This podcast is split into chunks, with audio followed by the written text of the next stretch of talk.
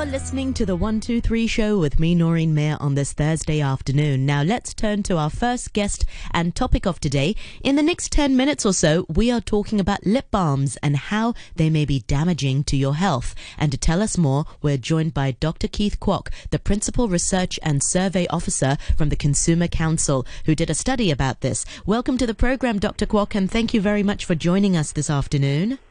Hello, Noreen. So, tell us a little bit more about your study. Uh, what were some of your findings? Uh, yes, um, we test um, 45 model of lip balms available in the market, um, in which uh, 11 of them um, claim to have a sunscreen function. Uh, we test um, the, the model of stick, pods, and tubes. Uh, we assess the safety level of this product uh, with regard to the presence of harmful and allergy-causing substances.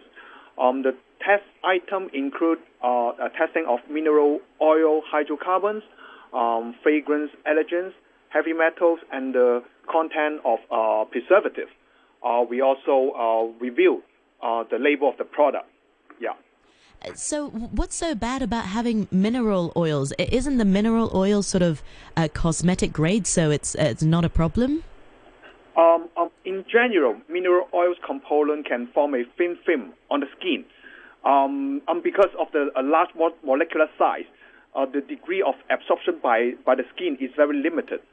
But, but for uh, lip balm products, uh, the biggest concern is the injection through, through oral, oral route. Um, after injection, some of them may uh, effectively absorbed by the intestine and may accumulate in the body. But, but in other words, uh, uh, mineral oils ingredients are generally used in, in moisturizer or body lotion without any safety concern. Just pay attention to the lip product. Oh, I see. Yes, because I was going to also ask you. You know, a lot of my, um, you know, skincare products or even uh, face wash or skin uh, lotion uh, contains mineral oil, but you're saying that's not a problem. Yeah, this is this is not a, a big concern because this is quite common to use this uh, uh, um, uh, mineral oil in cosmetics. Yes, I, was looking at your study, and there are two main components that you found. There's the MOAH and the MOSH. Can you explain to us what this is? Uh, yes, uh, MO, uh, MOSH and MOAH, actually, they are not intentionally added ingredients, uh, but they are the components that are naturally uh, present in mineral oil components, such as uh, petrolatum and paraffinum. Um, even if these uh, ingredients undergo a high purifi- purification process, uh, there are still opportunities that we detect these substances uh, in, in, in the product. However, in, theoretically, uh, the refining and uh, purification process can can reduce the, the MOAH content. Yeah. Oh, I see. And how was this assessment done? Is it to a Hong Kong standard or a European standard? Um, so, how was this assessment uh, done? Um, actually, we, we test the uh, product. We, we we extract the product and then test uh, to see whether they have these uh, uh, chemicals. Um, at, at, this moment, there is no uh, regulations to regulate this um, um, the content of uh, these uh, substances in the balm.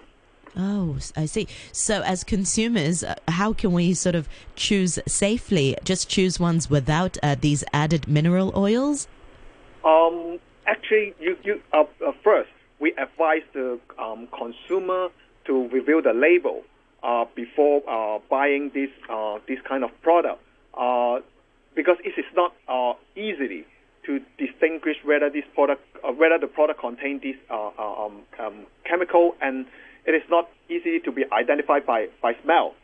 So first, review the product label, and some of the um, people, uh, for example, the the uh, uh, infant or young children or, or frequent users, uh, we advise these um, users to uh, avoid using mineral oil-based lip balm. Yeah. Yeah, because this kind of people, um, uh, and also the, the people with skin allergen rea- reaction, it is suggested to avoid using this product. Yes, that's right. Because Dr. Kwok, I've seen alternatives. I've also seen ones that you know contain castor oil or, or other things rather than mineral oil, so more natural ingredients. Yes, uh, we advise uh, some consumer uh, to to use the product with, with natural ingredients, but rather than uh, with uh, uh, mineral oil hydrocarbon. Yes, and what about the, the, the ones that contain SPF? We're seeing a lot of lip balms that contain SPF as well. Um, SPF. Yes, uh, SPF. Um, so against the sun, uh, against. Uh, oh yes, SPF. Okay. Um, actually, this is um, sun protection factor. Yes, that's just right. Like, yeah, just like um, sunscreen product on skin. Um, there are quite a lot of um, chemicals that can be used as a sunscreener. Um, as, uh, uh, uh, as, as I said, uh, for those who have um, a very sensitive skin, to avoid using allerg- uh, with, for example, fragrance allergen on the product. Yeah, but there are quite a lot of sunscreener, sun refractor uh, on the market uh, for this SPF product. And um, are these manufacturers, do they list out all these ingredients properly? Are you seeing some of them not listing out all of them on the labeling? Oh, no. Uh, we found that uh, some of the product without uh, full labeling, that is, they, they don't have, uh, they don't, they didn't list all the ingredients of the product, which is not um, um, uh, good. Uh, we advise, we strongly advise the manufacturer to provide a very accurate and transparent information regarding what the ingredients they use for the product. I see. Excellent. Well, I'm glad we we have this information so our listeners can make more uh, informed decisions and choosing lip balms uh, with without hopefully without any mineral oil. Um, and uh, for more information, people can go to the Consumer Council website. Can can you remind our listeners once again what it is, Dr. Kwok? Uh, the Consumer web, uh, Council website. Yes. Oh yes, uh, uh, we we have our monthly monthly choice magazine uh, in our Consumer Council website, which is www.consumer uh, Uh, you can uh, purchase our article, our monthly article. It is not only about cosmetic, but also electronic products and food, something like that. Yes, I, I really love it. I remember one time you guys did one on soya sauce as well. That was very yes, good. Yes, yes, well, meanwhile, thank you very much indeed, uh, Dr. Keith Kwok, the Principal Research and Survey Officer for the Consumer Council. Thank you very much indeed for your time. You're welcome.